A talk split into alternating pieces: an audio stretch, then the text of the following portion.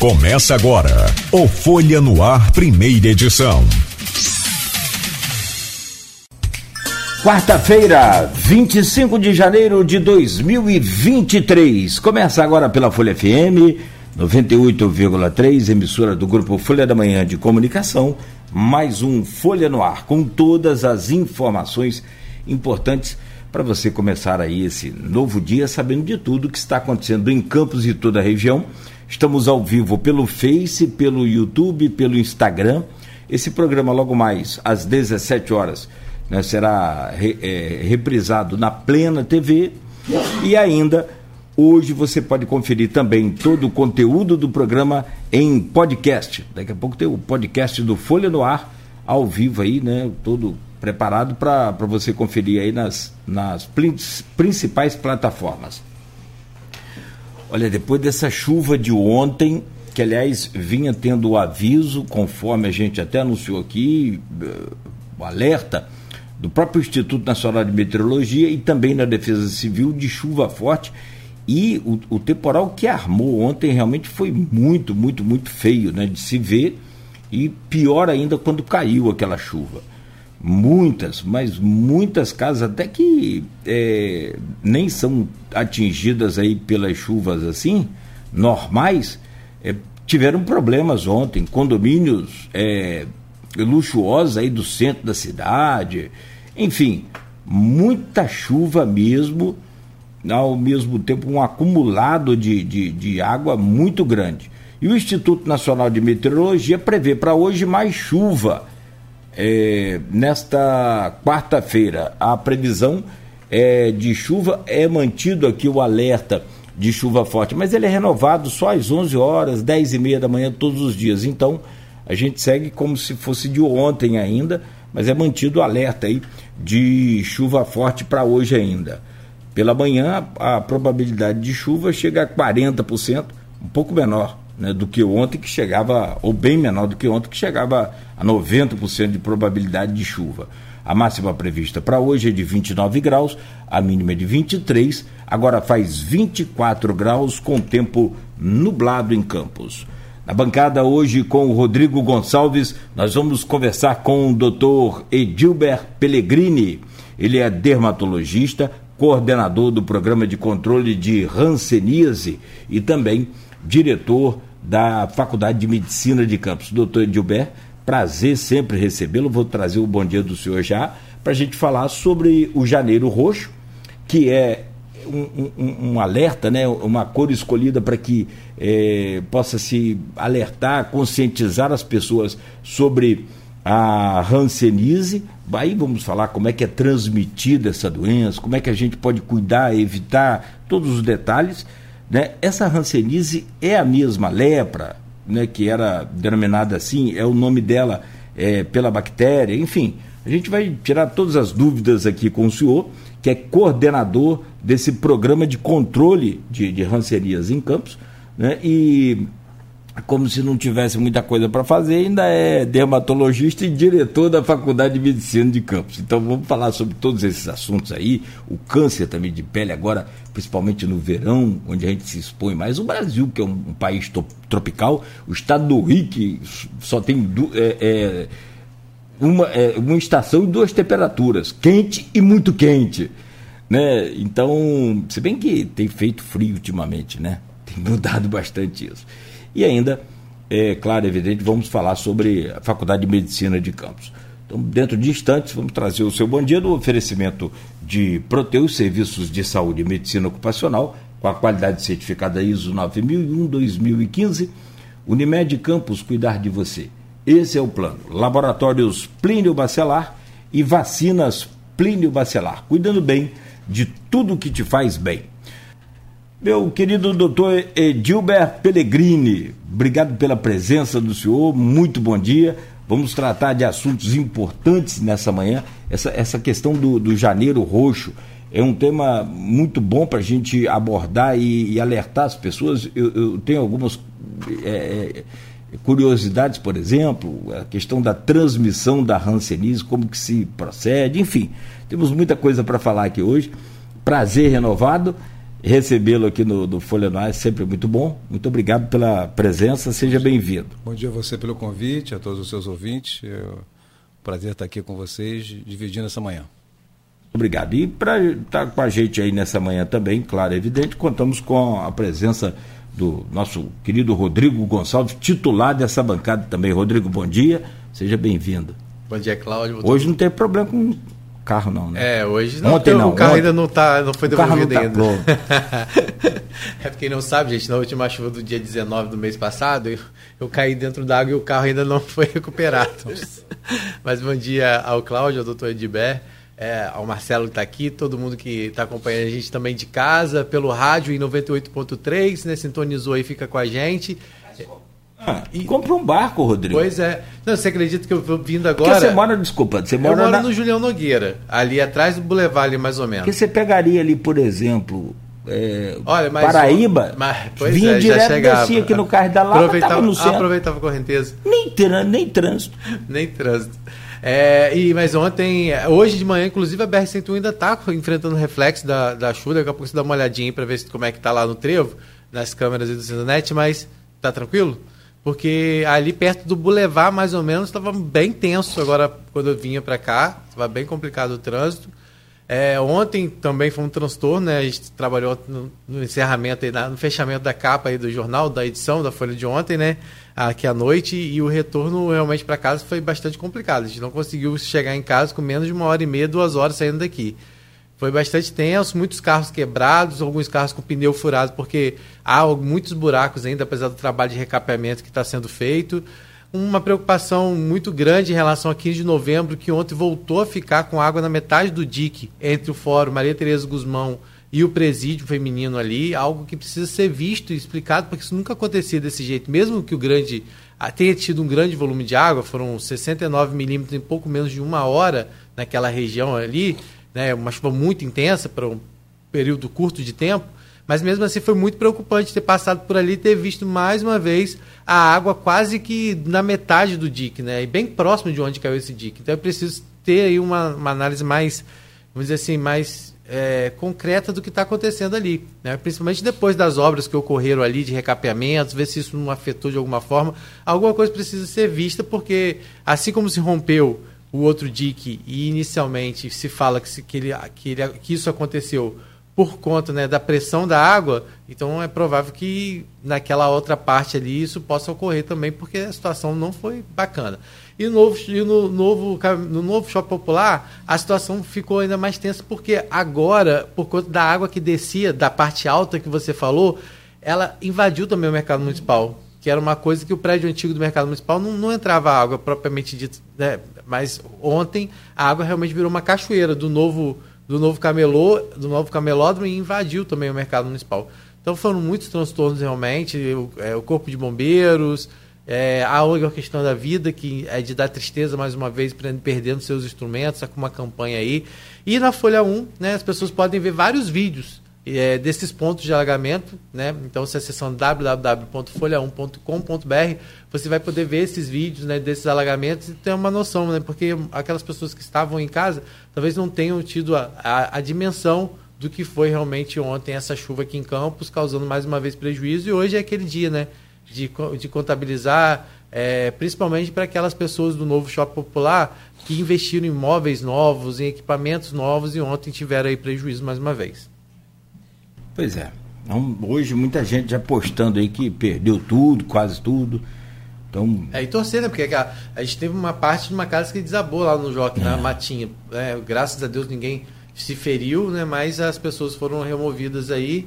É, teve queda de árvore, outras coisas, mas pelo menos nós não tivemos né, nenhum incidente assim com vamos dizer assim mais grave né, causando nenhum ferimento e graças a Deus nenhuma morte aí. O que a gente já tem que agradecer né porque os prejuízos materiais é, é. aquilo a gente dá para correr atrás aí e recuperar.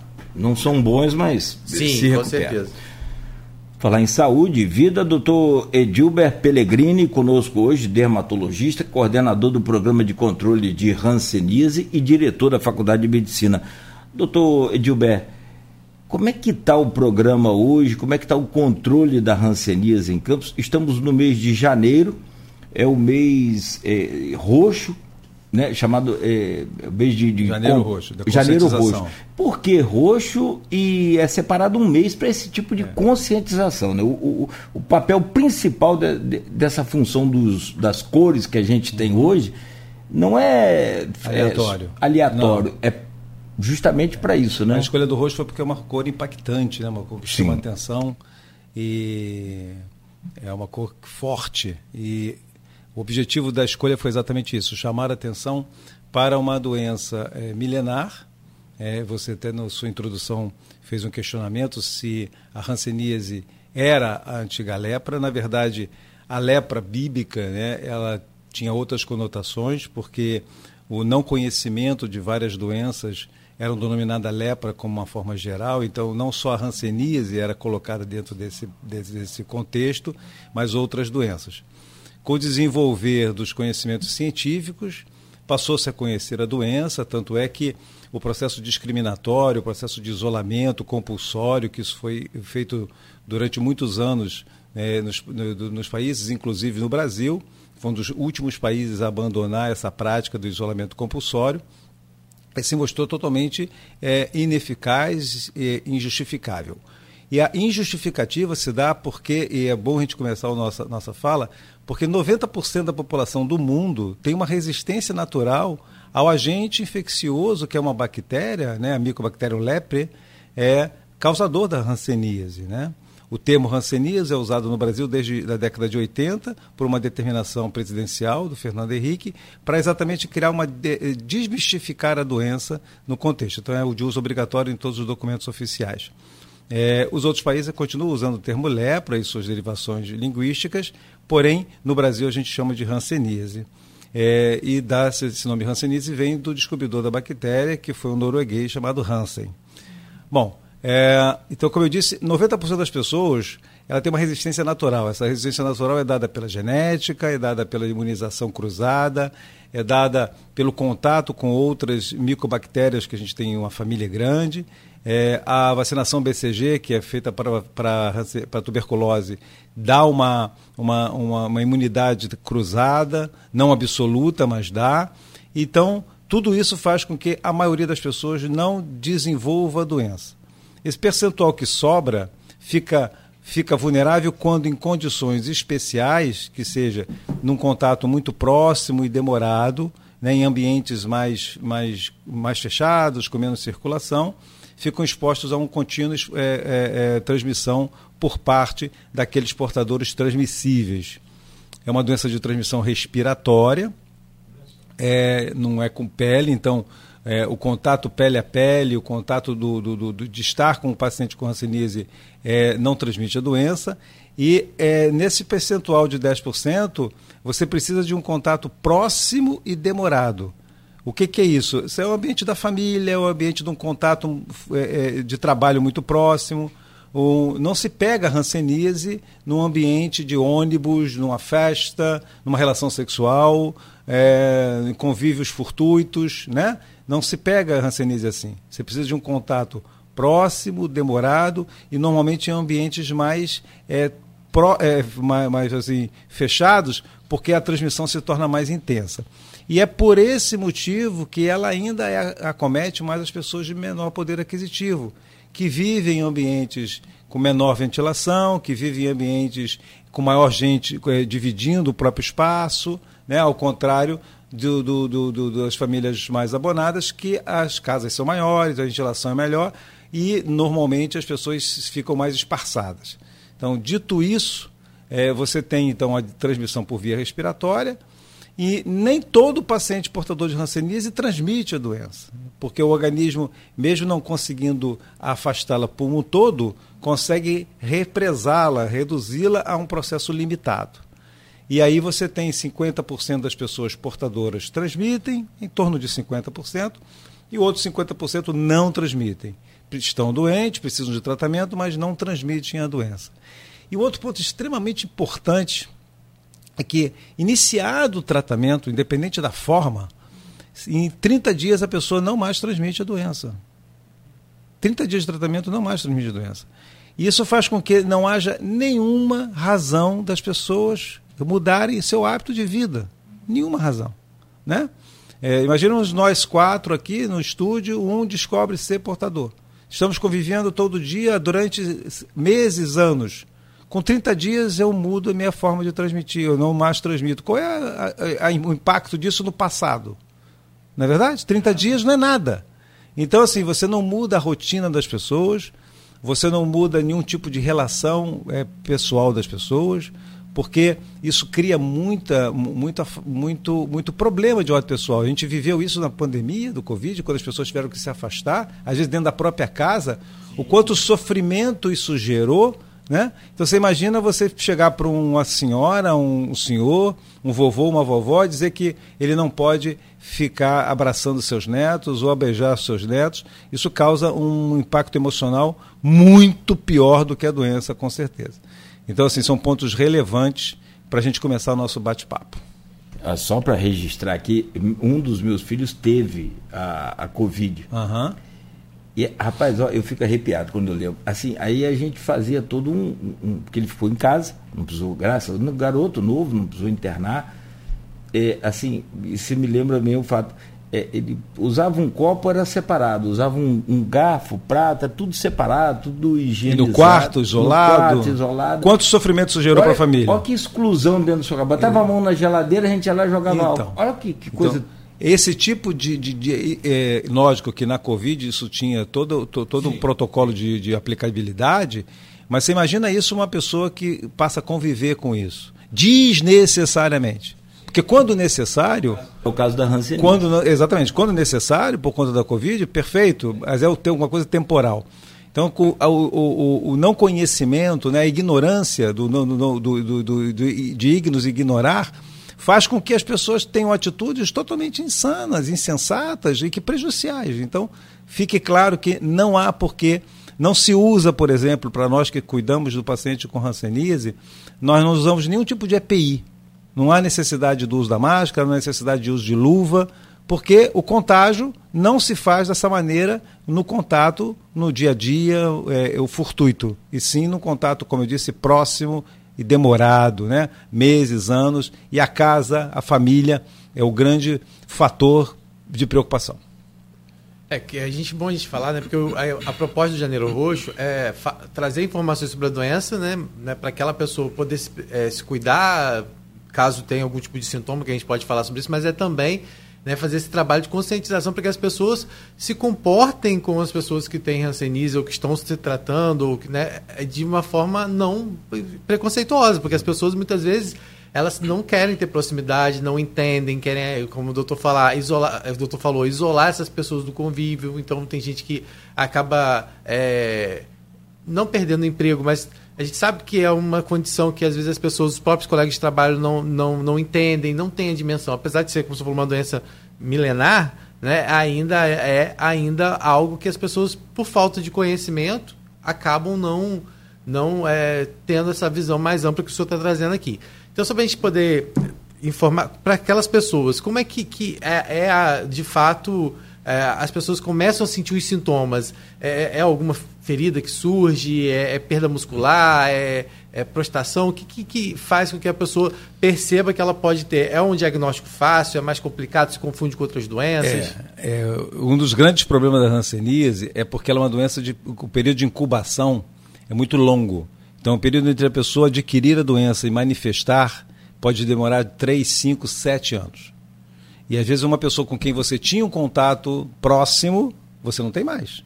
Né? Um, um ex-relacionamento pessoal, um ex-relacionamento de trabalho, não importa. Uhum. É, então você às vezes perde aquela, aquela, aquele link de, de, de onde você possa ter pego. É, isso é um primeiro ponto. As manifestações são muito variadas. A hanseníase, ela, o, o, o agente infeccioso, ele tem como uma predileção o sistema nervoso periférico, né? Então, os, eh, os nervos da face, braços e pernas são os mais afetados, e a pele como um todo. É, os outros órgãos internos são muito raramente afetados. Então, é, a doença pode se manifestar de uma forma inicial com áreas dormentes do corpo, pode se manifestar com, com, com, com dormência nas mãos, dormência nos pés, perda de força e que isso pode confundir com várias outras doenças neurológicas mais prementes, mais, mais frequentes, como o, neuropatia diabética, né, neuropatias de outras etiologias metabólicas, que são mais frequentes do que a própria hanseníase. E a pessoa pode bypassar, às vezes até pelo, pelo atendimento médico, e isso não ser percebido. É, então isso pode então pre, é, é, preceder as manifestações cutâneas por às vezes até por anos. Outras vezes a manifestação cutânea é, se instala inicialmente e ela pode ser com manchas na pele, ou seja, alteração da cor, com dormência ou, ou, ou hipersensibilidade, ou seja, às vezes não tem dormência, mas você toca, você sente uma hipersensibilidade, a pele fica mais sensível porque você tem um componente neurológico ali irritado. Uhum. Você pode ter lesões como infiltração na face, ou seja, a pele fica um pouco mais inchadinha, vamos dizer assim, a orelha também, é, pequenos caroços que a gente chama de nódulos ou tubérculos. É, é, lesões mais, mais definidas, que a gente chama de placas, ou eritematosas, ou cobreadas, ou hipocrômicas. Ou seja, ela tem um espectro de, de, de, de manifestações muito grande. É, e a gente sempre fala, pro, quando estamos dando aula para os nossos alunos, que pensar numa doença facilita bastante o diagnóstico, porque eu só eu só consigo reconhecer aquilo que eu conheço e aquilo que eu penso, né? Hum. Se eu não penso, eu não consigo reconhecer, não consigo é, descobrir. Então, pensar na doença de uma forma mais frequente facilita bastante esse diagnóstico precoce. E para as pessoas é, como um todo, qualquer alteração dermatológica, qualquer alteração neurológica, é sempre bom procurar um atendimento médico para elucidar o que é que seja. Pode não ser nada de relevante, pode ser uma coisa simples, mas é sempre bom. É, há, as manifestações, como eu disse, só reforçando, mais evidentes, são áreas dormentes na pele, que podem ser manchas, alteração de cor, ou lesões mais infiltradas, mais em placas, ou caroços. Essas são as lesões mais frequentes que a gente vê na, na, na, na hanseníase. Agora, a gente vê que é, a incidência no Brasil ainda é muito grande, né? Hum. Acho que, pelo menos, eu cheguei a ler alguns, alguns materiais que falam que o Brasil é o segundo, perderia para a Índia. Isso ainda é essa realidade? É, é exatamente. É, nós temos o segundo país do mundo em termos de, do, de doentes. Isso, explica isso de alguma forma? a explicação ainda é, é os mecanismos socio, socio, socioeconômicos, que, como eu disse, permitem ainda uma transmissão nas pessoas de baixa renda, né, que às vezes tem até mais dificuldade do atendimento médico. Existe no Brasil, é, só para a gente deixar claro, o Brasil é o segundo país do mundo em termos de, de, de, de prevalência da doença. É, o, o, o, primeiro é a Índia, mas a Índia tem mais de um bilhão de pessoas, né? Sim. Então a incidência lá é muito grande por conta também do número populacional. No Brasil é o segundo, com 220 milhões de pessoas. No mundo todo, é, no, último, no, no último enquete da Organização Mundial de Saúde, nós tivemos em torno de 200 mil pessoas no mundo todo e o Brasil com em torno de 27 mil. E da América Latina, o Brasil se destaca, mas também temos um país continental com população maior do que quase que todos os outros juntos. É, e no Brasil, a, a, doença também se, se distribui de forma bem diferente. Nós temos estados no Brasil, como o Rio Grande do Sul, que já eliminou a doença há mais de 20 anos. O que é eliminar a doença? É ter menos de um caso para cada 10 mil habitantes. Tá? É, então, na, o, o, Rio Grande do Sul está nessa situação há cerca de 20 anos. E temos áreas no Brasil, é, é, principalmente na região do centro-oeste, do nordeste, da Amazônia, que a gente conhece, isso denomina isso de clusters, que são áreas municipais de vários municípios que concentram uma grande, é, é, é, concentram um grande número de pacientes. No próprio Rio de Janeiro, nós temos variações grandes de frequência da doença. Alguns municípios têm uma frequência muito grande e Campos hoje está na faixa já da, da, da, do controle da doença, da faixa, do, da faixa da eliminação. Mas isso não faz com que a gente é, desmereça a atenção a ela, que como eu disse, você pode ter manifestações silenciosas. Então a gente tem um controle da doença hoje muito maior, mas é uma doença que tem que estar sempre atenta, porque ela não consegue ser, vamos dizer, totalmente erradicada pelas dificuldades, como eu falei, do diagnóstico precoce, que é uma forma é, eficaz de, de combate à doença, que é o diagnóstico precoce e o tratamento precoce. Né? Doutor Edberg, como que é esse processo de cura? É, é uma doença que tem cura, mas é um, é um tratamento permanente? Como é que é isso? Boa pergunta. Ela é uma doença curável, 100% curável. É, o tratamento é feito, dependendo da forma, com seis meses de tratamento e é, das formas contagiosas em 12 meses de tratamento. E ao final disso, o paciente está de alta, está curado da infecção. O que as pessoas às vezes confundem é que, como é uma doença que tem uma manifestação neurológica, ela pode deixar sequelas. Né? Então, ela pode deixar áreas dormentes, pode deixar algumas, algumas é, deficiências motoras, né? uma perda do movimento da mão, é, uma mão caída, um pé caído, uma restrição de movimento, que é uma sequela que pode ser permanente. E isso é mais frequente nos pacientes que são diagnosticados tardiamente, porque quanto mais tardiamente você diagnostica, mais chance você tem da bactéria agredir não só a pele, mas também o nervo, uhum. e deixando sequelas é, cicatriciais, vamos dizer assim. Uhum. Essas alterações elas podem ser permanentes, a pessoa está curada da infecção, então é, é bom a gente separar o processo infeccioso, curável, com seis, do, seis meses ou 12 meses. Tá? O tratamento é totalmente gratuito, é fornecido de forma gratuita pelo Sistema Único de Saúde. É, e as medicações são feitas tanto de uma vez ao mês de forma supervisionada, onde o paciente precisa ir à unidade para tomar um grupo de remédios, como diariamente em sua residência ele também toma diariamente o remédio. Findado esse período de seis ou 12 meses, ele está curado da infecção. A maioria dos doentes cursa sem tranquilidade, com tranquilidade, sem sequelas nenhuma. Um percentual pode então ficar com sequelas que podem ser temporárias, podem ser permanentes, e isso realmente a gente tem que abordar de uma forma mais contínua. Mas, doutor Edber, o paciente precisa continuar, porque existe o programa municipal, né? Sim. Ele, ele continua frequentando não, consultas? Não, não a gente, por, por, por, uma rotina, por uma questão de atenção, de, de atenção ao cuidado, o paciente, ao terminar o tratamento, a gente sempre pede para ele voltar com seis meses, com um ano, dependendo de como ele evoluiu no tratamento, desenvolvendo a sua forma, para verificar se está tudo bem, se está tudo tranquilo, mas ele não tem que ficar vindo ao, ao, ao, programa de forma contínua o resto da vida. Absolutamente isso Entendi. não acontece, não há necessidade.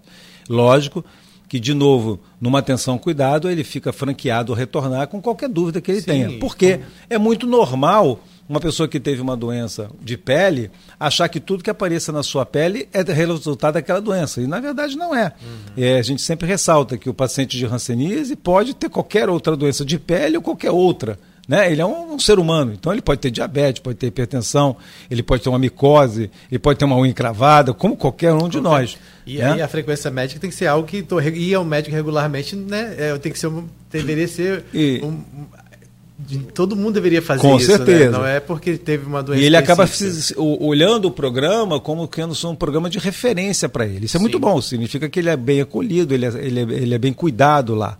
Então isso acontece, mas ele ou a necessidade de ir, não. O que a gente é, insiste, é, e é importantíssimo a gente citar aqui, não esquecer, é que todo paciente diagnosticado a gente tem que examinar os seus familiares. Isso faz parte do protocolo do atendimento. Porque, como eu for, reforcei, a forma de transmissão é, é próxima e prolongada, quem são as pessoas mais vulneráveis a ter transmitido ou serem passíveis de ter pego a doença? São as pessoas que moram na família. Então, os familiares a gente traz para consulta, para uma, uma, avaliação, e essa é uma avaliação muito simples, porque na verdade é um, examinar a pele, examinar o sistema nervoso com palpação, com alguns testezinhos, mas não há necessidade de nenhum outro exame invasivo, não há necessidade de nenhuma biópsia. Tá? O diagnóstico de Hanseníase para quem tem um pouco mais de treinamento, ele é essencialmente clínico. Eu não preciso de fazer exame nenhum, tá? Então fica mais tranquilo. Lógico que isso é fruto de um treinamento, é fruto Sim, de, um, claro. de um olhar mais de, de, de, expertise para a doença que a gente adquire ao longo dos anos fazendo a, a, a esse tipo de ambulatório. Rodrigo, deixa eu te atrapalhar aí no não, raciocínio, claro que às vezes a, a lógica do raciocínio a gente atrapalha aqui, mas tem uma pergunta eu acho que eu vou começar pelo final aqui, lá no grupo de WhatsApp do programa uhum. e do blog Opiniões, que é do Aloysio Abreu Barbosa, e é do seu companheiro, do seu é, é, médico também, doutor Flávio Mussa Tavares. Sim. Ele diz aqui, caro Edilberto, bom dia e parabéns pelo seu trabalho. Aí eu acho que eu vou te mostrar aqui o meu celular, deixa eu te fazer a pergunta primeiro, que as imagens estão aqui no, no WhatsApp. Olhando as lesões dos indígenas e anomames, que posto aqui, eu vou mostrar ao senhor. ouso te perguntar se podem ser produzidas pela microbactéria ou seria a tungi, tungíase. Tungíase. A tungíase. Eu abri aqui. Ah, abriu aí? Abri. Então, ou uma intoxicação por mercúrio. São feias as É. imagens, né? Então, é, não, esse tipo de manifestação que a gente está vendo aqui que você postou, Flávio, não são compatíveis com hanseníase. E Isso pode ser fruto de muita coisa, né? Assim, é, de- depende muito do- da evolução dessa doença. É Pela, só pela imagem não dá para a gente fechar um diagnóstico. Pode ser um processo verrucoso, pode ser uma lesão tumoral, pode ser um processo de, de, de uma tungíase de concentrada, mas assim, hanseníase não é. Então a gente tem uma variedade muito grande de manifestações, mas pela clínica a gente já consegue separar uma coisa da outra, né? As lesões de hanseníase costumam ser lesões mais secas, vamos dizer assim. Aqui a gente está percebendo que é uma lesão mais úmida. Então, são lesões mais secas, lesões onde você tem a perda da sensibilidade, você tem a perda da sudorese, você tem a perda dos pelos. Porque todas essas estruturas cutâneas, chamadas anexos, eles são inervados. Então, se eu tenho um comprometimento do meu sistema nervoso periférico, o nervinho que vai, que é um, ram- raminho muito, muito pequeno, que vai inervar a glândula sudorípara, que vai inervar a glândula sebácea, que vai inervar o pelo, ele perde a sua função. Então, essa glândula fica ociosa, ela fica com, com pouco estímulo. Então você vai perdendo a sudorese do local, você vai perdendo a, a parte de gordura da pele, você vai perdendo o pelo da pele, porque essas estruturas perdem seus estímulos. Então são outros sinais indiretos da doença. É uma doença. ah, é, tem um trabalho muito interessante feito por um colega de São Paulo, eh, em comunidades indígenas também, do, do, do- do- da Amazônia, onde eh, ele pedia para os índiozinhos ficarem fazendo assim, correndo em volta da, da, da, da, da- taba, né? Eh, e para ver áreas do corpo que não suavam porque nos locais não suam, né? E tradicionalmente existem algumas assim folclóricos da doença que são manchas que não sujam, porque a sujeira do corpo ela se dá muito pela poeira que gruda na pele. Se você não sua, a, gruda- a poeira não gruda. Então aquelas áreas ficam limpas, vamos dizer assim, é, entre aspas, de outras áreas onde a poeira pegou. Como se fala russo, né? Uma coisa mais. É, ela fica seca por conta da redução da, da, da- gordura, mas não pega, não pega sujeira por conta não tem o suor. Entendeu? Então, são várias manifestações E que a coça, doença. doutor? Não, a tendência é você não ter sintomas, é perda da sensibilidade, né? Ou num, quando, muito uma hiperestesia, ou seja, um aumento da sensibilidade, para ele ficar mais sensível. Isso às vezes em algumas condições ou lesões iniciais. Mas tradicionalmente são áreas dormentes. É, uma outra coisa importante, ontem, inclusive, no Ministério da Saúde teve um evento grande sobre isso para marcar o Janeiro Roxo. Começou é, um pouco atrasado, era para começar às seis e meia, acabou começando quase sete e meia da noite. Um evento que estava a ministra da Saúde, com os representantes do, do, do setor do Ministério, porque é, desde o ano passado o Ministério vem investindo bastante na Hanseníase, inclusive em métodos diagnósticos mais, mais de controle, porque os diagnósticos sempre eram mais difíceis de fazer, então vem investindo em técnicas de diagnósticos é, imunológicos. É, foi publicado depois de muitos anos um novo manual de tratamento, né, o, o PCD, que é um protocolo de, de diretrizes terapêuticas, que também foi, sa, saiu agora no final do ano de 2022, é, dentre outras ações que o Ministério está programando. E me, me, me, saltou aos olhos que não houve interseção pela mudança de governo entre as ações que estavam sendo desenvolvidas com as ações que estão sendo programadas para 2023, o que é muito saudável para todos nós, para a população como um todo. Se fosse né? assim tudo, né? Não é? Não haver, não haver ruptura de programas é, assistenciais, de, de, programas educacionais, de programas de saúde, por conta de uma mudança de governo, é. quando eles trazem benefícios para a população. São políticas públicas, né? Exato. Não políticas de governo. É, a gente vai para o intervalo? Não, não, é que eu tinha uma pergunta que sobre fazer. o sul do país, que o senhor hum. falou que hoje é considerado para cada 10 mil tendo um caso. É, a doença está eliminada. Tá eliminada. Não é erradicada. Eliminada. eliminada. Erradicada é zero. Erradicada né? é quando você não tem caso nenhum. Então, aí, como é que o, o, o senhor lida. E, e, como que eles lidaram com essa situação para eliminar a doença? É questão socioeconômica? E cultural. É questão socioeconômica e cultural. Né? O Sul tem uma população que tem um poder, um poder cultural, um poder é, aquisitivo maior do que outras regiões do país, do, do país. Né? Então, assim, é tudo uma questão de você a, a observar, cuidar. Um dos grandes problemas para nós, assim, agora vou falar de campos, é o, o delay, o atraso entre a pessoa perceber o problema e procurar o médico. Entendeu? E aí isso se dá por vários problemas, por, vários, eh, por, por várias instâncias. Uma das guerras é a própria vulnerabilidade social. Uhum. Uma pessoa que está vivendo uma vulnerabilidade social de fome, de comida, de transporte, ela, ela não vai atentar que aquela manchinha possa ser uma doença. Ela tem prioridades muito mais vitais, né? Do que uma manchinha que não está coçando, que não está doendo, que não está nada. Então ela vai postergando essa procura, essa, essa, essa busca. E a outra é a própria cultura, né? educação e saúde, que a gente ainda esbarra numa limitação, da pessoa perceber que aquilo é um problema. Né? Porque é isso que a, a gente, na faculdade, que os nossos alunos são treinados, para que a, a, consulta médica ela não, ela não é apenas uma, uma coisa de diagnóstico e tratamento. Né? Ela envolve educação em saúde envolve em, em, em, em, sensibilizar o paciente para aquilo que, que ele tem. E aí isso extrapola a dermatologia, isso é a medicina como um todo. Não basta eu fazer um diagnóstico, por exemplo, de diabetes, saber que o melhor remédio é aquele se o paciente não tiver um controle de peso, um controle alimentar, um controle de, de, de, de, de ingesta de açúcar e de derivados, porque isso não vai, vai fazer com que a doença não seja controlada. E o mesmo é a hipertensão, e o mesmo são as outras doenças. Então, para a maioria das doenças, coisas básicas como uma boa alimentação, atividade física, reduzir o nível de estresse necessário, controlam essas doenças de forma, de forma bem plena. Só que você falar isso numa pessoa que tem uma vulnerabilidade alimentar, que, que não tem o dinheiro para comprar comida mais saudável, que tem que comer coisas mais que dão uma substância, né? uma, uma plenitude gástrica maior porque tem fome, é complexo. Então, uhum. é, a gente busca, na verdade, trazer esse conhecimento e para isso a gente está aqui, para isso o programa se presta, a gente é, bate palma para isso porque essa sim é a função social de todos nós. A gente já vai falar mais sobre o programa, que é importante ressaltar que é um programa que tem o nome programa municipal, mas ele acaba atendendo na região, né? Norte sim. é uma referência, verdade, É uma referência há muitos norte, anos. A gente norte. vai falar um pouquinho sobre, sobre isso. Doutor, mas assim, eu vou fazer algumas, algumas pontuações que talvez seja dúvida de quem está em casa.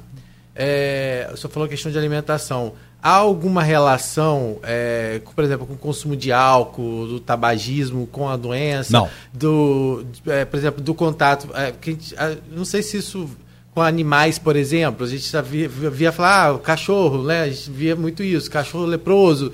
É, o contato, esse contato, ele é só entre Interhumano. Dizer, humanos ou é. também acontece com animais? A pergunta é bastante atual, tá? Bastante atual porque é, os livros mais antigos é, traziam de forma muito clara a transmissão da hanseníase é uma doença interhumana, né, de homem para homem, né, de ser humano para ser humano. É, porém, porém, é, os estudos mais, mais recentes têm mostrado que existem alguns animais que podem desenvolver a doença de forma endêmica. E o tatu é um dos grandes marcadores disso é um estudo já tradicional que foi feito nos Estados Unidos, porque o, o americano tem uma relação com o tatu diferente de, nós, né? que a gente, o, nós o tatu, para quem faz, ele caça e, e, e come, né? basicamente para isso.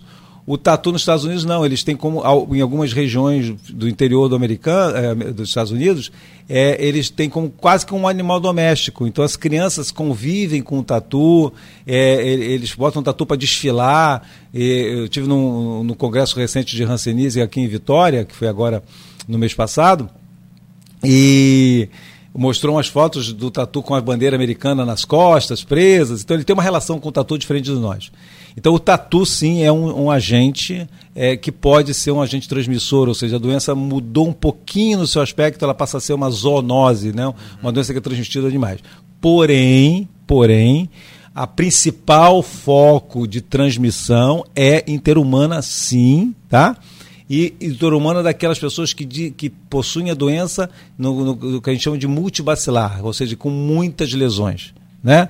Porque tem as formas que eu disse antes que não transmitem. A pessoa é portadora e não transmite. Isso se dá pela uma, uma repressão do sistema imunológico dessas pessoas para o desenvolvimento da doença não deixar se expandir.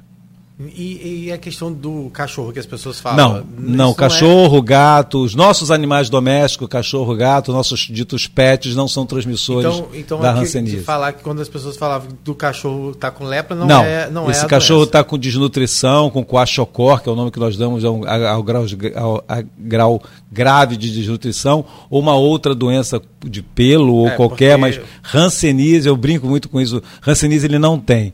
Entendeu? Para nós, a hanseníase, assim, ela é fundamentalmente interhumana.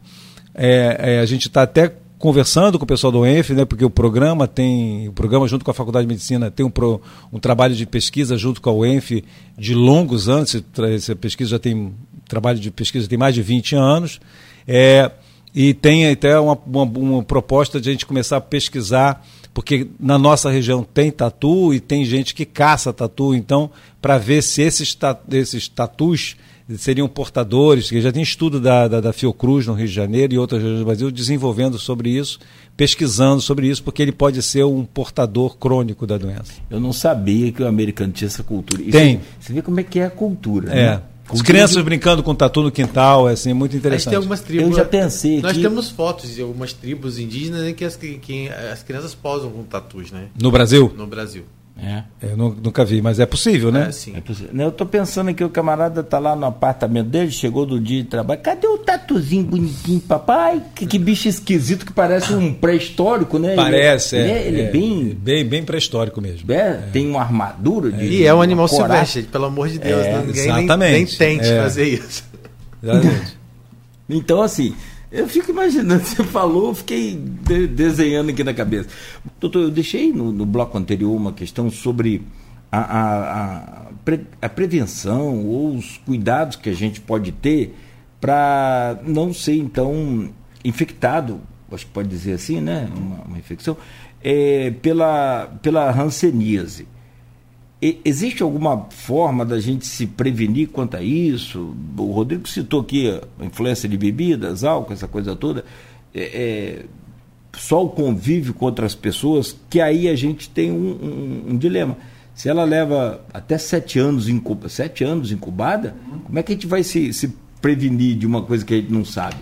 É por isso que os métodos é, mais é, cientificamente comprovados do combate à doença é o seu diagnóstico precoce, tratamento precoce e o exame dos contactantes.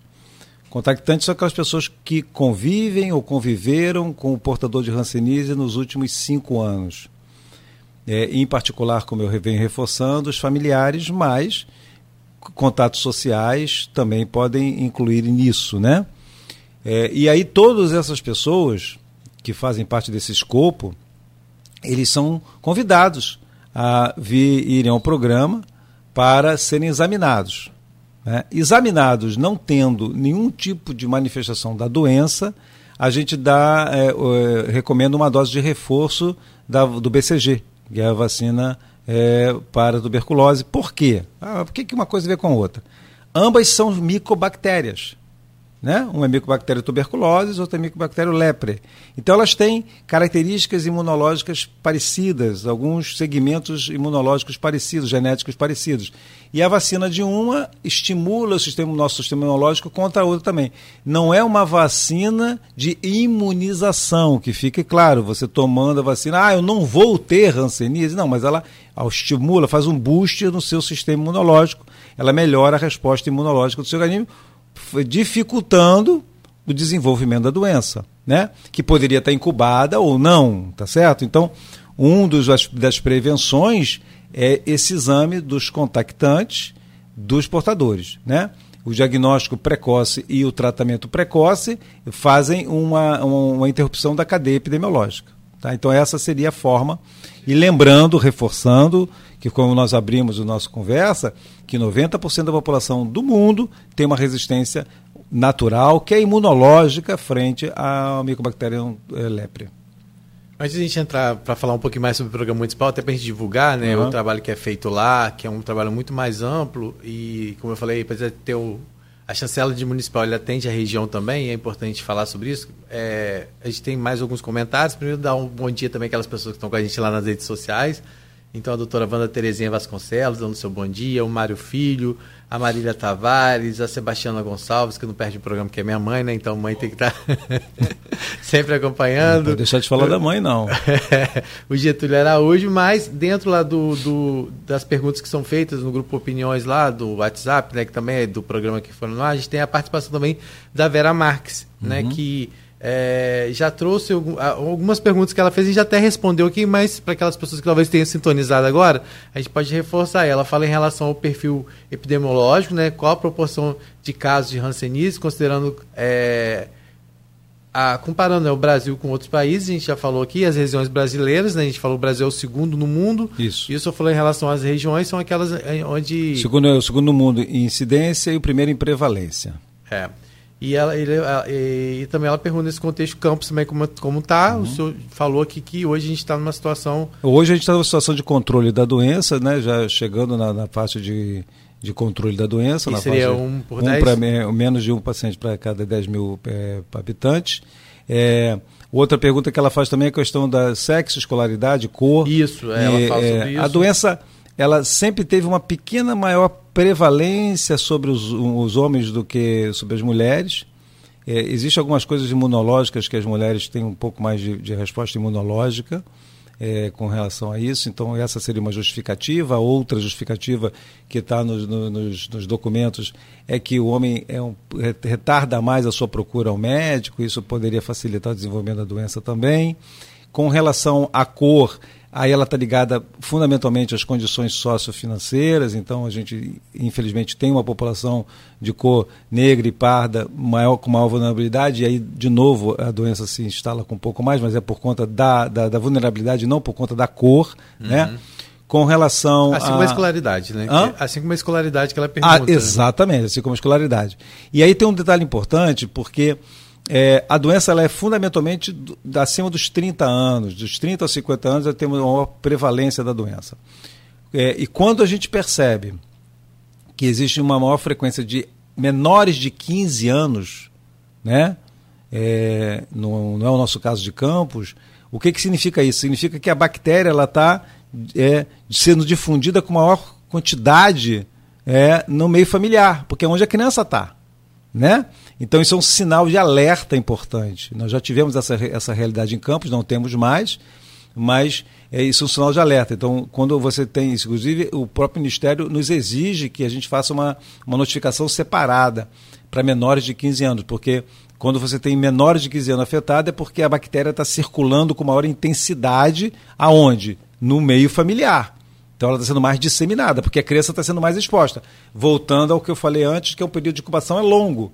Se é longo e a criança está desenvolvendo, então é porque ela está pegando precocemente. Não é uma questão do raciocínio bem claro, bem objetivo. E ainda temos mais uma pergunta da Vera, que ela fala que o ano de 2000 apresentou maior redução da taxa de detectação geral. 2020. Quanto da Covid?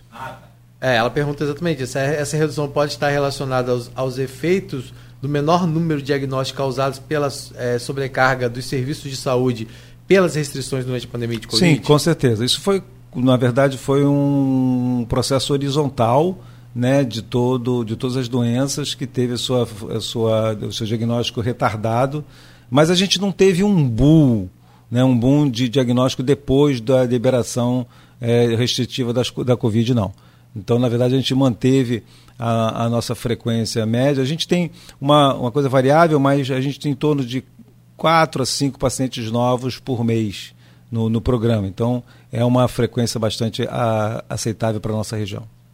Acho que a gente pode falar agora um pouquinho, provavelmente, sobre o programa, né? Ele, esse é um programa que já, ele já tem bastante tempo em campos, até pelo que o senhor fala, é, até da interação também com a academia, que o senhor falou, com a uhum. própria Faculdade de Medicina, com a própria UENF, para desenvolver pesquisas. Como é que é o trabalho do programa? Quanto tempo ele existe em campos? É, o senhor está lá à frente há quanto tempo? Olha, o programa, é, talvez não com o nome de programa, mas o atendimento especializado de Hanseníase é, é, é, é bastante antigo. O primeiro médico que esteve à frente que eu tenho ciência foi o doutor Guaraná, é, depois o doutor Luiz Fernando Manhães, dermatologista, que esteve à frente muito tempo. Nós chegamos em Campos, né? Eu sou carioca, nós chegamos em Campos em 1988. O senhor veio para isso? Não, não, não, não. Eu vim por conta da faculdade. Aham. É, e que eu queria muito ser professor, então essa foi o meu mote. E, mas aí eu comecei, alguns anos depois, não vou precisar exatamente que, que ano, eu comecei no, no programa junto com o Luiz Fernando, e depois o Luiz Fernando se aposentou e a gente assumiu. É, então o programa já teve em vários lugares, até ter a sua sede, vamos dizer assim, que fica na Avenida Santa Rosa, sem número, aquela rua, aquela avenida ao lado do HGG, né, passando em frente à rua direita, que divide o HGG do, do, do shopping, né, do shopping. E o programa está ali juntamente com a tuberculose. E é muito importante que a gente deixe registrado aqui no seu programa que o programa de Hanseníase é um programa de porta aberta, tá?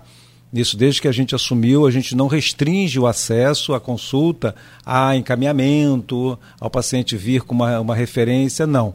Se o paciente achar, ah, qualquer pessoa, ah, será que eu tenho Hanseníase? Ele pode ir lá e marcar para ser atendido, ele vai ser examinado e, obviamente, vai ser orientado. Se a lesão de pele dele não for Hanseníase, ele vai ser orientado a procurar um setor de dermatologia, porque lá o, o tratamento é restrito à Hanseníase mas não é um programa de porta fechada, ou seja, só por referência de encaminhamento Sim, por outro profissional de saúde. que passar pela UBS primeiro para depois chegar Não há lá. necessidade, né? Não há necessidade. Isso é uma coisa que é importante porque dificulta o acesso das pessoas, o que a gente quer é facilitar o acesso, uhum. né? Então não é dificultar. E a gente percebe que existe um caminho também até de encaminhamento da rede particular para vocês, né? É, como o remédio é um remédio de distribuição pública, né, gratuita pelo SUS, como nós falamos, ele fica condicionado no programa, né? É, mas qualquer médico, qualquer dermatologista, qualquer neurologista, qualquer médico pode tratar o paciente portador de Hanseníase no seu consultório, no seu ambulatório, de qualquer outro setor. Basta que para isso ele, ele notifique o caso, né? Porque é, ela é uma, uma doença de notificação compulsória, então é obrigatório você, você notificar. E a medicação ela vem em cima da estatística de, de notificação que você faz.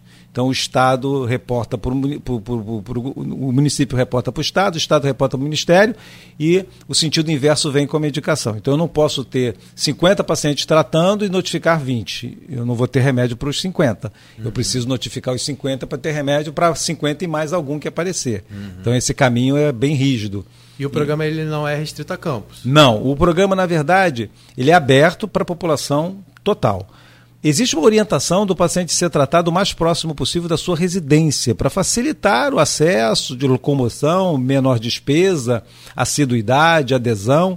Isso é fato para todas as doenças. Mas a gente não, não fecha a porta para nenhum munícipe de qualquer lugar. Quando nós fazemos o diagnóstico e ele tem o tratamento no seu município, a gente pergunta se ele quer fazer, continuar o tratamento lá no município dele, e se ele disser que sim, a gente faz uma carta de referência com o diagnóstico, tudo que foi feito para o setor. Ah, não, prefiro ficar tratando aqui. Ele é acolhido aqui, né? Isso não é problema nenhum, até porque o, o, não existe um custo adicional né, de maior, é só atendimento médico e o medicamento, como eu falei, é gratuito. Uhum. Agora, é, existe hoje um número mais ou menos de quantas pessoas faz esse tratamento regular Então, a gente hoje? tem uma entrada e saída é, contínua durante todos os meses do ano. A gente tem em torno de 40 pacientes tratando ao, hoje no programa. Uhum. É, Cláudio...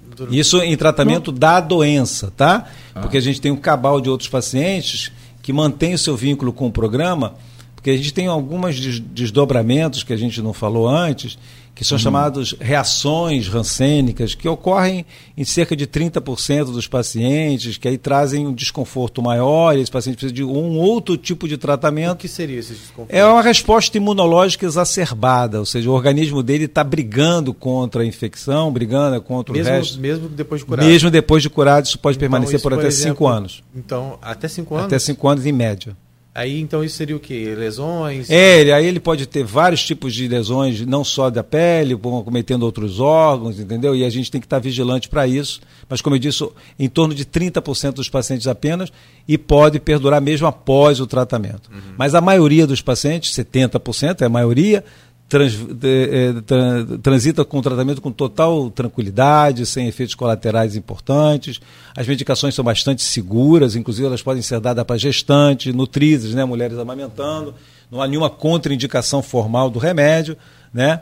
E outras doenças que o paciente tenha também não há contraindicações formais, é óbvio que a gente tem que levantar caso a caso, mas de uma forma geral não há contraindicação para medicações. Então a pessoa, uma vez curada, ela ela ela está curada. Ela está curada. Ela está curada. Só que algumas pessoas podem ter algum tipo de reações uhum, que, que, não quer dizer que a pessoa tenha mais a doença, não, mas isso. precisa ser acompanhado. Isso. E há, casos de, de reincidência? Recidiva. Existe, existe como toda doença infecciosa, há casos de recidiva, mas o percentual é bastante significante mesmo, uhum. tá? Que são aquelas e pacientes... tem um fator assim para isso? O fator normalmente é, o, é, o, é, um transmissor não diagnosticado. Entendi. Entendeu? E a pessoa voltou ao seu meio de transmissão. Por isso é importante a família. Por isso é importante E o programa família. faz esse trabalho muito de O importante faz esse, né? é, faz esse trabalho é, é, de várias maneiras. Não só na conscientização, né, na, na, na, na, na orientação, na educação e saúde, mas na trazendo o paciente para uma adesão, né? e aí a gente fornece inclusive cesta básica para aqueles que têm uma vulnerabilidade social, isso é feito, esse critério é feito pela assistente social do programa, o programa é multiprofissional, não é só médico que trabalha, a gente tem enfermeiro, tem técnico de enfermagem, tem, tem psicólogo, tem serviço social e fisioterapeuta. É um programa que tem uma equipe bastante completa para a, atender esse paciente. E a assistência social faz uma análise social e aqueles que têm vulnerabilidade há uma cesta básica de apoio para quando ele vem tomar o remédio, né? E existe também a visita domiciliar, ah. entendeu? Que é feita por, por, por, pelo serviço social, junto com a enfermeira, junto com pela técnica, que é para aqueles pacientes que têm dificuldade de locomoção, é, que tem familiares que, que resistem um pouco a vir, a gente, a gente vai, conversa. A, a, o programa tem ações educacionais em escolas, porque você falou em trabalho né, em algum momento aí. É uma coisa que não pode acontecer, é uma criança ser afastada do, da escola porque teve o diagnóstico de Hanseníase. Absolutamente isso é contra a lei, isso não pode acontecer.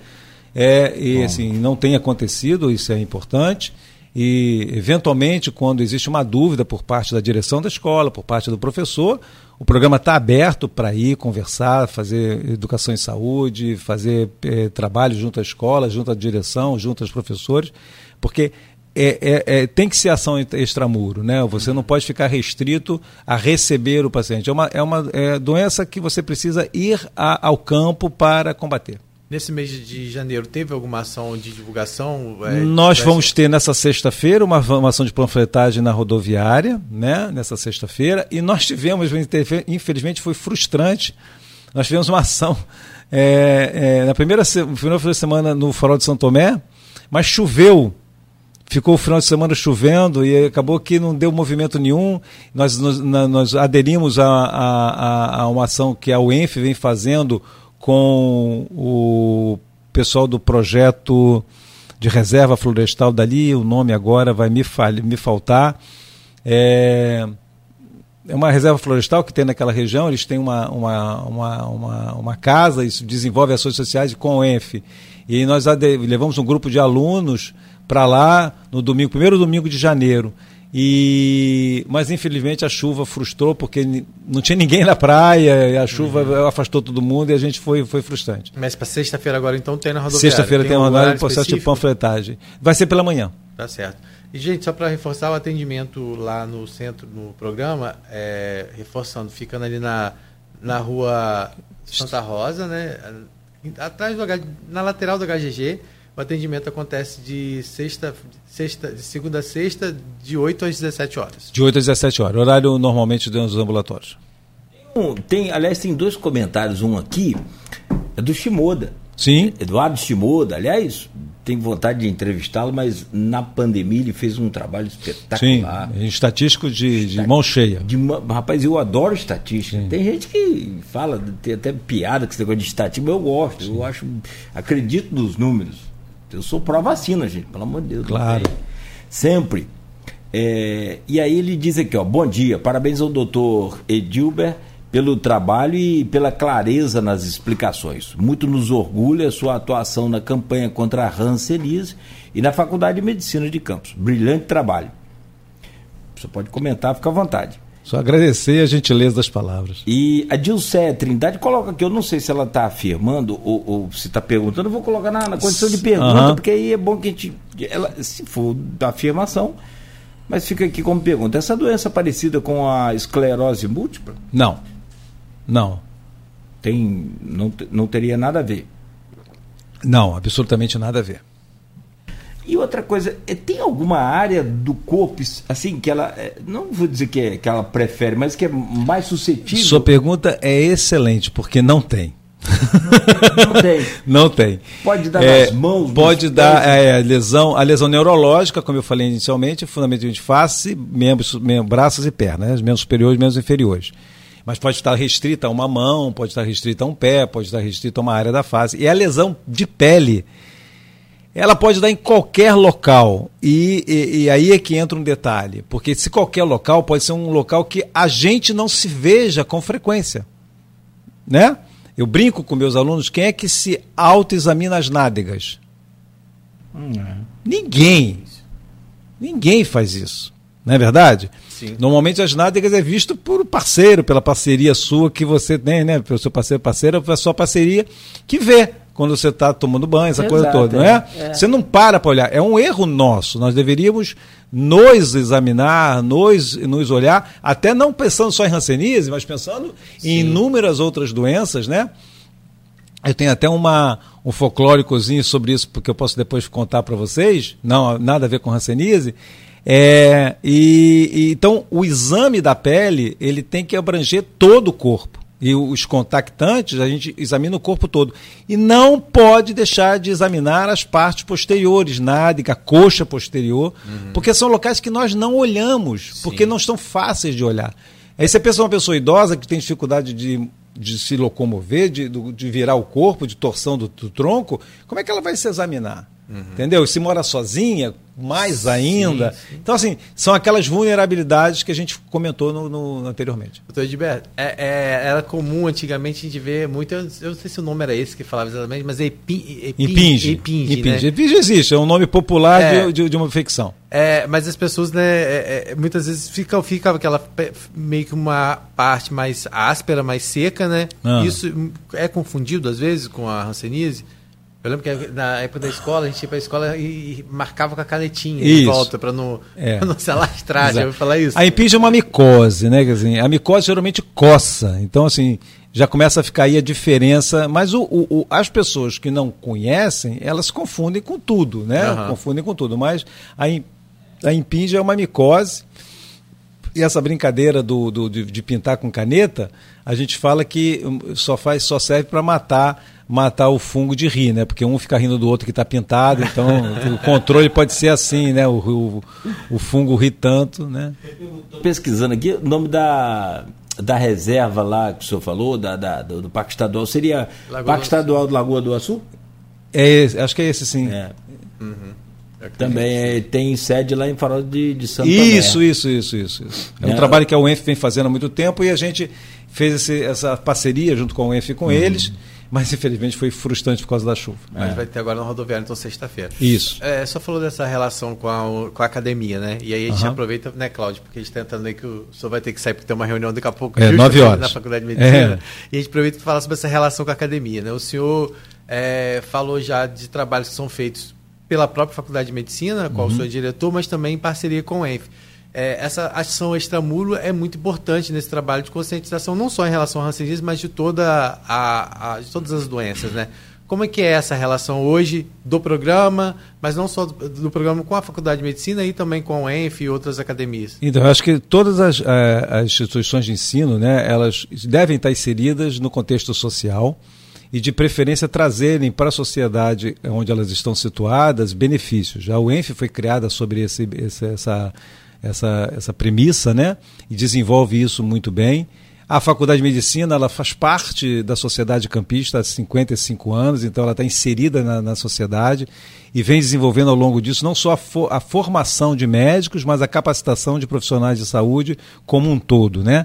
Além da, da, da Fundação prestar-se também um atendimento hospitalar, no Hospital de Relevância, que é o Hospital Escola Vorovim, e do nosso Centro de Saúde Escola Custodópolis, que fica lá em Custodópolis, que também atende a população. Então, a Fundação onde a faculdade é, é pertencida, é, é, ela atende a, a, população não só na parte educacional, mas também na parte assistencial.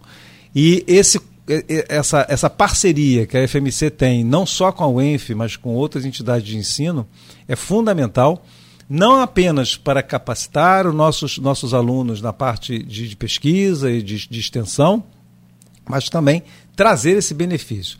Como eu falei antes, a gente tem há mais de 20 anos uma parceria com a UENF, que é um centro de pesquisa é, de micobactéria, é, no foco na Hanseníase, eles têm outras pesquisas em outras áreas, e mais recentemente a gente desenvolveu também, isso estou falando da minha área especificamente, com esporotricose. A gente também tem, junto com o pessoal do, do, do, curso de veterinária, um trabalho de esporotricose, que é uma outra doença que a gente poderia marcar para um outro é, dia.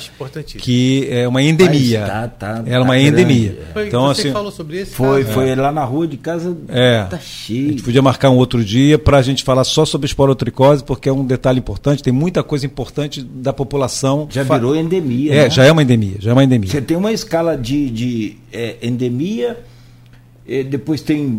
Epidemia quando epidemia, você tem explosão dos casos, endemia quando você tem frequência regular de casos. Localizada. Isso, localizada. E depois é tem aquela que tem pandemia. É, que aí extrapola, que aí... extrapola as áreas regionais. É aquela doença que está relacionada ao gato. Né? Exatamente. Gato, é. É. Meu, teve um filho meu, teve um, eu tenho, a gente tem um gatinho e um dos, dos meninos, não o João, o outro, o Vitor, teve e acabou pegando é. na, na, na, mão dele a mancha até hoje. É. Ele... Isso vem, vem em encontro de várias coisas. É, você teve um desenvolvimento de uma. Mudando um pouquinho da Hanseníase, teve desenvolvimento de uma cepa do Sporotrix, é, uma cepa chamada Sporotrix brasiliensis, que se desenvolveu ao longo desses últimos anos é, e se adaptou muito bem no gato. E, então ele se adaptou. E o gato tem um sistema imunológico vulnerável ao esporotrix, que é o agente da esporotricose.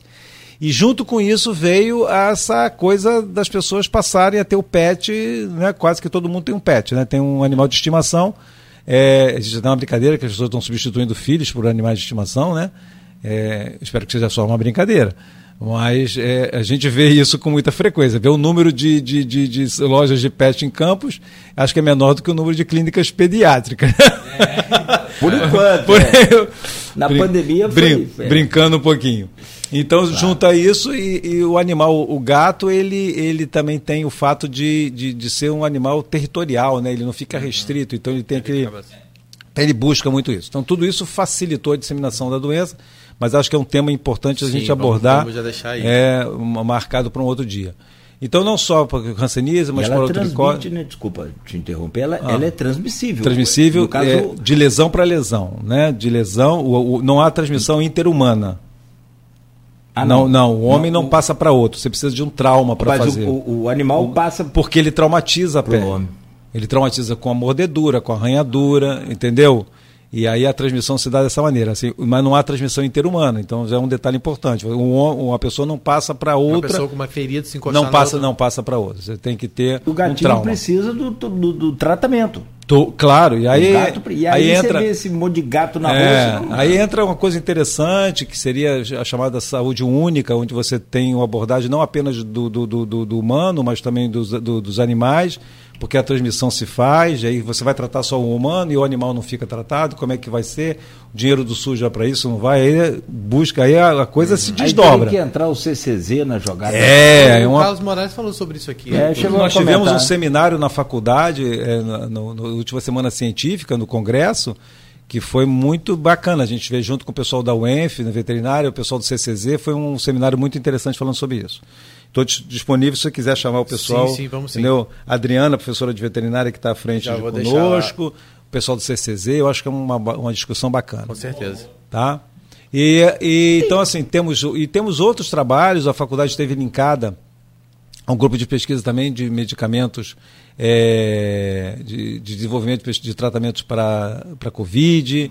É, temos muita coisa e a Faculdade de Medicina, é, com a nova gestão da Fundação, né, do professor Geraldo Venâncio e sua equipe, a gente tem muita novidade que vai acontecer em 2023. Eu não vou adiantar, não. Deixa não vai, não, vai não, não, não, não, O programa estava só esperando. Não, eu vou deixar. Deixa a gente assinar os contratos que estão, que estão para vigir aí. Nem um spoilerzinho pode dar? O spoiler eu posso dar que vai ser um, a, uma mudança da portaria, né? A gente está fechando uma, uma entrada nova da faculdade. é, que vai ser pelo Alberto Torres, mas não na esquina, né, um pouquinho antes Aham. da esquina, pelo prédio novo, que a, a obra do prédio terminou, e a gente então está refazendo a entrada da faculdade ali, que vai ser a entrada dos alunos, a entrada nova, e vamos entregar agora em, em- em final de fevereiro, é, junto com a portaria nova, o, o- a área de lazer dos alunos, que tinha sido é, interditada por conta do prédio novo. A gente vai devolver essa área para eles, que eles chamam de Carpedim, e com toda remodelada, toda com ar-condicionado, toda climatizada. É, assim, tem, essa é- é uma grande, uma grande mudança, né, porque é uma mudança de entrada, né, que é o- do, do prédio, uma nova entrada para os alunos, uma, maior- uma área para eles de Esse prédio novo não estava em funcionamento ainda? Não, ele já vem de funcionamento, ele foi liberado parcialmente, mas a parte de baixo, por conta da obra, ela estava Aham. interditada. Ela ficou interditada há mais de cinco anos, né? Ela está interditada há seis ou sete anos.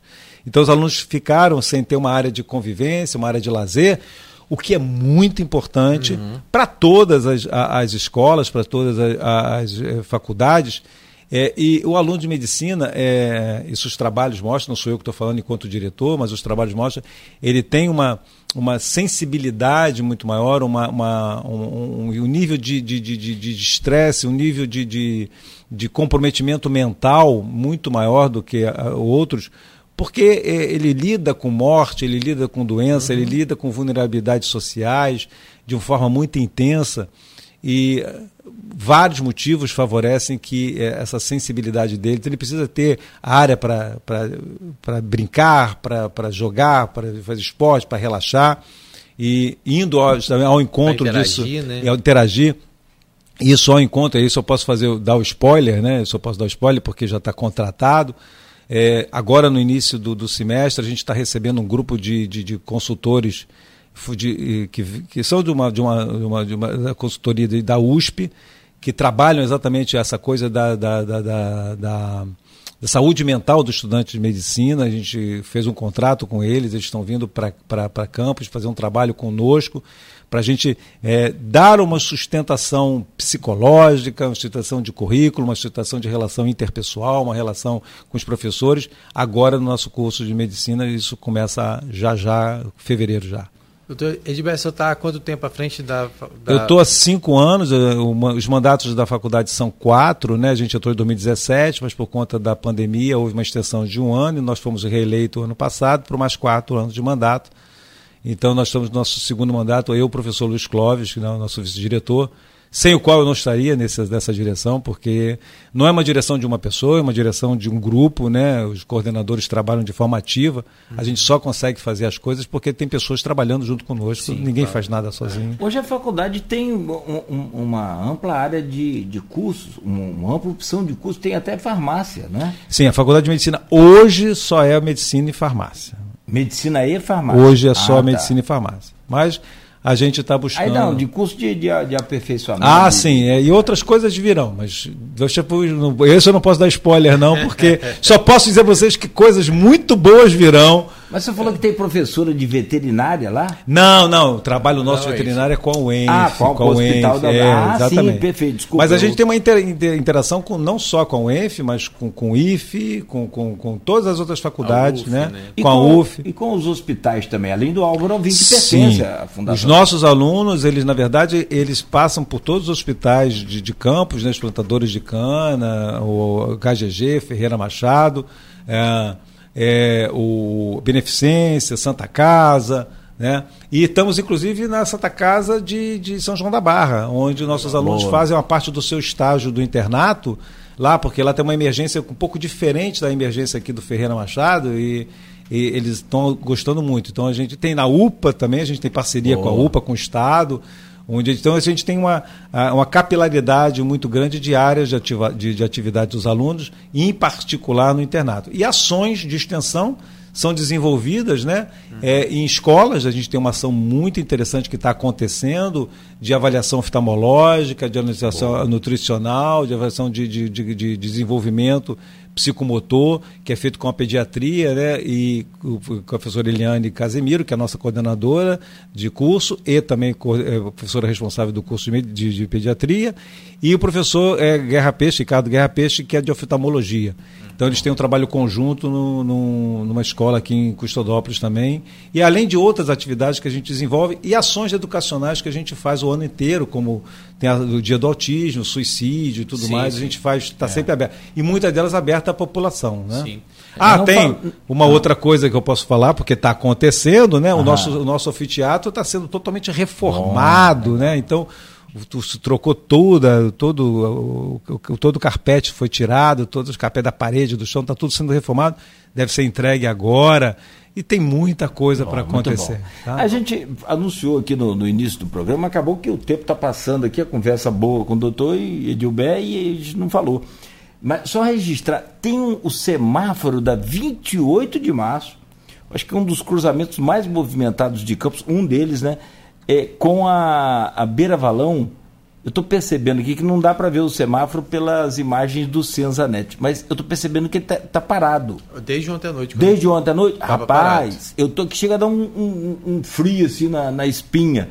Porque os carros vão avançando na medida que ele está parado, você não tem nenhum guarda ali para orientar. E Formosa com 13 de maio também. Formosa com 13 de maio também. Olha aí. exatamente. Ontem, Pelo menos estava quando eu vim para cá. É, ontem à noite eu passei por esse que você Quer dizer, se está desde estava. ontem, o MTT é, já poderia ter providenciado aí junto é. da guarda um guarda para orientar ali. A gente é, só... só... fechar com. Doutor, te interrompendo, a gente não falou do, do câncer de é, pele. Eu, Seria bom. Eu, eu, eu ia entrar nisso, mas assim, eu só pedi só para a gente. Já são 8h35. É, tem que liberar, liberar ele. Mas rapidamente, aqui, o pessoal falou dessa questão da interação, né? Dessa questão da saúde mental, emocional dos alunos é importantíssimo, porque eles passam muito tempo dentro da faculdade. Sim. Eu tenho amigos que ficam ali o dia todo, pode-se é. dizer, né?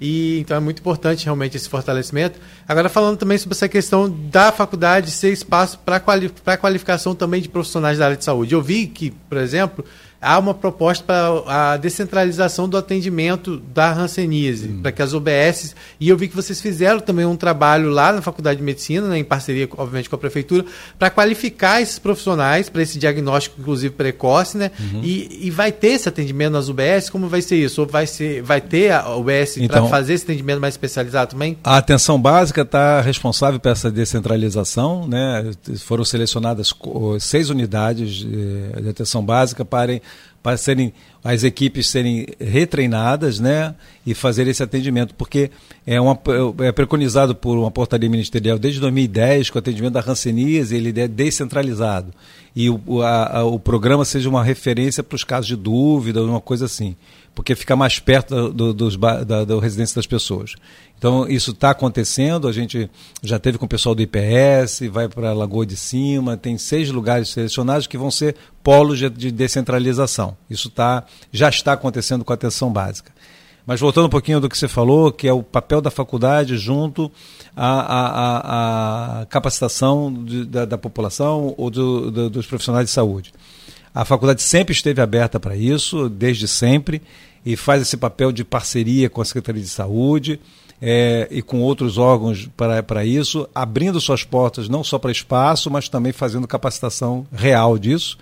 E uma das mais importantes que nós tivemos recentemente foi para o, a, a, a, tropa do, dos policiais militares do Segurança Presente, que fomos procurados pelo médico responsável, o capitão responsável, o capitão Flávio, se nós poderíamos fazer um treinamento em, em primeiros socorros dessa tropa, que são em torno de 50 é, é, policiais militares. E a faculdade se prontificou imediatamente e eles 50 foram treinados para primeiros socorros na faculdade e nós, na oportunidade, estendemos ao comandante do 8 BPM que fizéssemos isso não só nessa tropa de 50, mas numa extensão maior, naquele entendesse que seria pertinente, da tropa nossa. Porque todos nós estamos passíveis Sim. de precisar disso Rapaz, a qualquer momento, né? Você me lembra aí com esse tema, é, esse, esse treinamento, Fato importante, criança engasgada, que é Sim. é muito, muito comum e os pais não sabem. Exatamente. Aliás, não, ninguém treina para isso, né? É. É, e também parto de emergência, aquele parto ali no, no carro. Na, na, Você não comentou, mas eu sou coronel médico do bombeiro reformado, né? Sim, então, sim. eu corri em ambulância há mais Verdade. de 20 anos, Pô, né? nós não falamos. É. Não, E- se for falar o currículo todo, vamos lá, viu? Corri mais de 20 anos na ambulância, praticamente quase que o tempo todo em Macaé. Mas esse tipo de, de, de, de- atendimento pré-hospitalar é importante. Alguns é importante que a população saiba como fazê-lo, né? Então, é, a gente treinando a tropa de- da Polícia Militar, já nós estamos nos protegendo para futuros males que podamos estar. Tá? Então vamos finalizar rapidinho que eu tenho. Eu acho que ele vai dar curso de, de na faculdade, estou pensando aqui, farmácia e, e medicina, né? Tem as especializações. Acho que vai entrar enfermagem aí nessa jogada aí. Mas ele não quer adiantar, eu, eu O respeito. que não está no papel a gente não pode falar, fala. porque senão a gente depois pode Isso, morder a língua, né? compre. É, morder a língua. Então, mas Esse- posso garantir que muita coisa boa vem, vai bom. acontecer em 2023 com a Faculdade de Medicina à frente. Posso É garantir. que radialista, jornalista, ele gosta de data. É, eu Aí- sei, eu Aí sei, o cara sei. fala, ó, dia primeiro. Assim que tiver assinado, a gente volta aqui e dá para vocês o spoiler. O- Aí já não vai ser mais um spoiler, vai, vai Vai ser, ser efetivo. eu me, me prometo dar aí para vocês em primeira mão. É, é, isso realmente foi uma, uma mudança muito importante com a gestão do professor Geraldo Venâncio e a sua equipe. Uma mudança de, de, de mentalidade de, de a gente sair realmente para o mundo, vamos dizer assim. É isso que a gente vai fazer. Eu tô, a gente só pra, como compromisso com o nosso ouvinte, né, Claudio? A gente falou que a gente falaria um pouquinho sobre verão, a gente logo a- Pereira. Sei que a gente poderia fazer um programa também sobre isso, mas só pra gente alertar as pessoas, né, nesse período, a, a importância da prevenção, né, principalmente que a gente vive no verão, os corpos estão mais à morte, as pessoas estão mais na praia, a importância dessa, da prevenção e, e também a qualquer sinal também procurar um profissional, né? Isso. Na verdade, o câncer de pele é o câncer mais frequente do que acomete o ser humano. Né? De, de todos os cânceres, o câncer de pele é responsável por cerca de 30% a 40%. Do, de todos eles, se você botar próstata, mama, intestino, todos, 30% a 40% é do câncer de pele. Dos cânceres de pele, nós temos três mais frequentes, que é o carcino- carcinoma base celular, carcinoma espinocelular e o melanoma, que é o mais agressivo desses três, e esse realmente ele. Mas eu também, por sorte, também o menos frequente, ele acomete em torno de só 5% dos cânceres de pele na sua estatística mais é, é, é, forte. É, porém, assim, então os mais frequentes eles são menos agressivos, mas são destrutivos no local. E o grande provocador do câncer de pele é a exposição contínua ao sol. E por isso essa prevenção ela tem que ser feita desde a tenra idade, ou seja, desde as criancinhas. A gente não deve levar os nossos filhos, os nossos netos, os nossos sobrinhos para a exposição solar depois das 10 horas. Das 10 às 16 horas, o sol tem muita radiação. Então, esse é um horário que realmente é proibitivo. Infelizmente, as pessoas, na época de férias, verão, querem dormir um pouco mais tarde e acabam indo para as praias nesse horário. Então, se não tem jeito, então o jeito é remediar, né? Não, né? Se não tem jeito, reme... é jeito há de remediar. Então, filtro solar, boné, chapéu, óculos escuro, é, roupas UV-line, né? É, de fotoproteção que agora tem. É, o menos exposto que você for para você curtir o ambiente, curtir a praia, curtir o mar, né? Ninguém tem dermatologista não tem nada contra água salgada, né? Nem, nem contra vento. O que ele não gosta é do sol irradiante para queimar a pele, queimadura solar, aquela de formar bolha e descascar. Isso é uma agressividade à pele muito grande e é um fator provocador de melanoma. Isso já está bem estudado ao longo dos anos. Então, assim, quem são as pessoas mais vulneráveis? Pessoas de pele muito clara, olhos claros, cabelos claros, né? genética muito clara, né? É, que não é um, um, um, mote da nossa população, a gente tem uma população muito miscigenada, então, na classificação de cores da pele, né, que vai de 1 a 6, a nossa população está em torno de 4, 5, né? Mas isso não impede que você faça uso do protetor. O protetor solar deve ser num fator no mínimo de 30, tá? É, é 30 a 10 que a gente chama, o de fator de proteção solar 30 e o fração de, de, de, proteção de, de UVA 10. Então é 30 a 10. É, hoje ele já vem com essas duas medidas Fatores maior que isso podem, pode, você pode comprar? Pode, mas a proteção efetiva vai ser desconsiderada estatisticamente. Então, 30. E qual é o melhor filtro solar? É aquele que você gosta, aquele que se adapta a você, que você sente prazer em colocar na pele, que não, que não te incomode.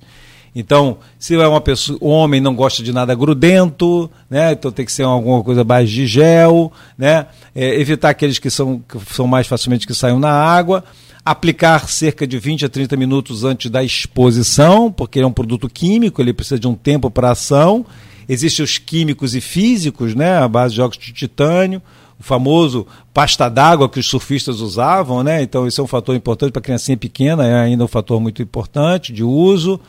É, é, usar de 20 a 30 minutos.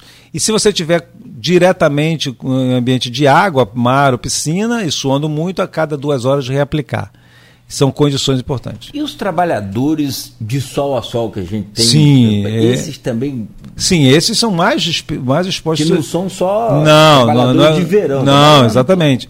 É, é, eu, eu costumo mostrar com evidências fáceis você pegar a pele da pessoa de um braço e botar a pele, o braço dela apoiado na, na, na, no abdômen, né? Você vai ver que são duas peles completamente diferentes. Por quê? Porque uma teve exposta continuamente ao sol e a outra protegida do sol. Né? Isso fica mais evidente com mais idade. Né? A pele vai ficando atrófica, ficando fina, vai ficando com, com manchas. São alterações de senescência, tanto da idade quanto da radiação, né? do, do envelhecimento. Mas a, o, a suspeição do câncer, para não deixar a sua, a sua pergunta sem, sem, sem, sem resposta. Qualquer ferida que ocorra na pele sem uma razão e que não cicatriza tem que ser investigada, por menor que seja, né? É, o contexto da pele geralmente vem pequenas outras alterações que são lesões que são consideradas pré-câncer, que são tratadas com, com, com, cremes e que abortam o desenvolvimento do câncer.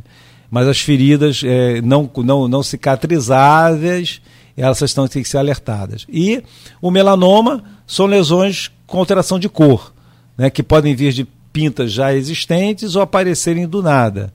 E normalmente com algumas características. São pintas maiores do que 6 milímetros, pintas que têm cores diferentes, pintas que têm contornos diferentes, né?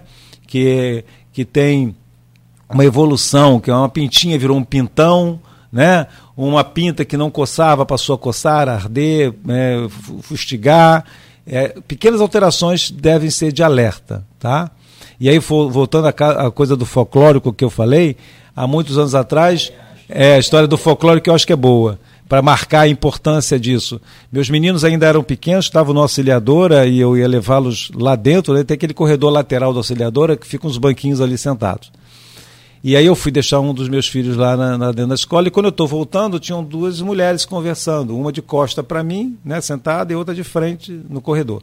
E a que estava de costa, ela estava com uma roupa, uma, uma blusa com as costas meia decotada e com uma lesão nas costas dela que, como olhar dermatológico, aquilo me chamou a atenção e me incomodou profundamente eu não conhecia a pessoa, né, não conhecia com quem ela estava conversando, e então não estou não contando nenhum, fazendo nenhuma coisa passível de, de erro, não estou citando nomes, mas então aquela lesão me chamou a atenção e eu fiquei num dilema, né? Como eu faço para abordar essa pessoa que eu não conheço, achando que ela tem uma, uma lesão grave nas costas?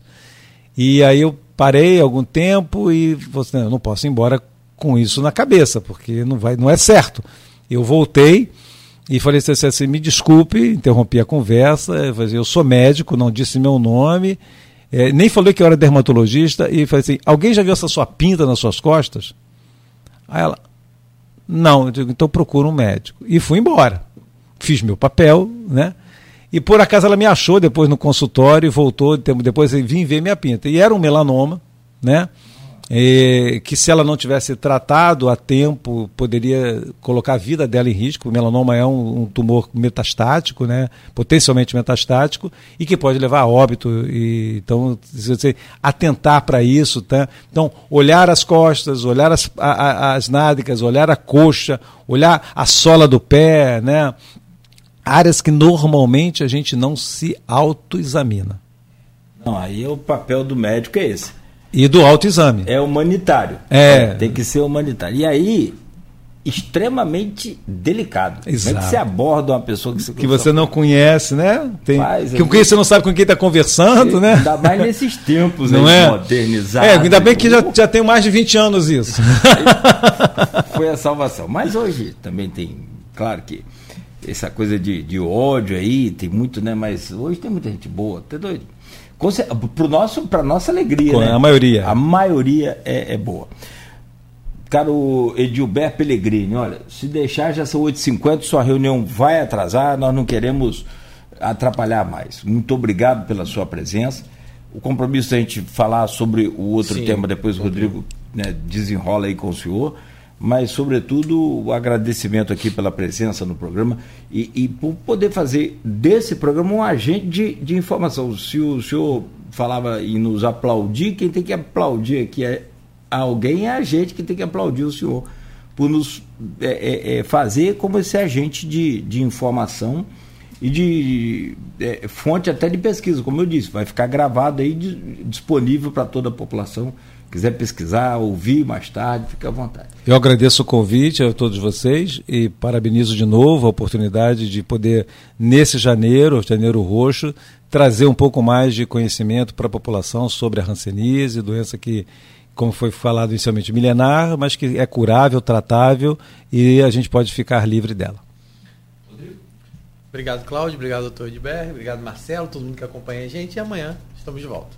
Bom, conversamos aqui então ao vivo com o doutor Edilberto Pellegrini, é dermatologista, coordenador do programa de controle de Hanseníase, que nós falamos, o endereço é em Guarulhos, lá na Avenida Santa Rosa, né, doutor? Santa Rosa sem número. É, na lateral do, do HGG. Isso. É isso? De, de frente pro... Estacionamento do, do shopping. Estacionamento do shopping. É, que também encheu d'água ontem, né? O Guarulhos Plaza, minha nossa. Aliás, ontem foi né, atípico também e, além do, do, coordenador do programa de controle de rancenismo, diretor da Faculdade de Medicina de Campos. Fechamos por aqui a edição de hoje, agradecendo a você pela audiência, pela companhia. Amanhã de volta às sete da manhã, no oferecimento de Proteus, Unimed Campos, Laboratórios Plínio Bacelar e Vacinas Plínio Bacelar, cuidando bem de tudo que te faz bem.